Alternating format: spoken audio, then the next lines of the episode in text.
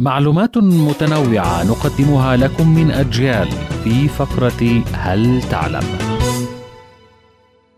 النوم بجوار جهاز الجوال يعادل النوم بجوار مفاعل نووي صغير مما يؤدي على المدى الطويل إلى تدمير جهاز المناعة في الجسم وتلف في الدماغ إن إبقاء تلك الأجهزة أو أي أجهزة إرسال أو استقبال فضائي في غرف النوم يسبب حالة من الأرق والقلق وتلف في الدماغ ما يؤدي على المدى الطويل إلى تدمير جهاز المناعة.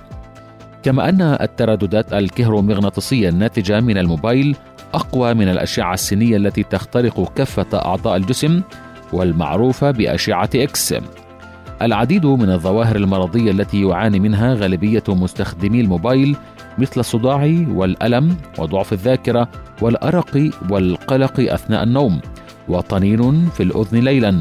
كما أن التعرض لجرعات زائدة من هذه الموجات الكهرومغناطيسية يمكن أن يلحق أضرارا بمخ الإنسان.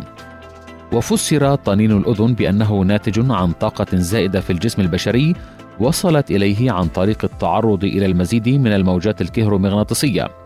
إن إشعاعات الهاتف المحمول تضرب خلايا المخ بحوالي 215 مرة كل ثانية مما ينجم عنه ارتفاع نسبة التحول السرطاني في الجسم ل 4% عن المعدل الطبيعي ولذلك فهناك الكثير من الاحتياطات التي يمكنك عزيزي المستمع أخذها لتقليل التعرض للمخاطر.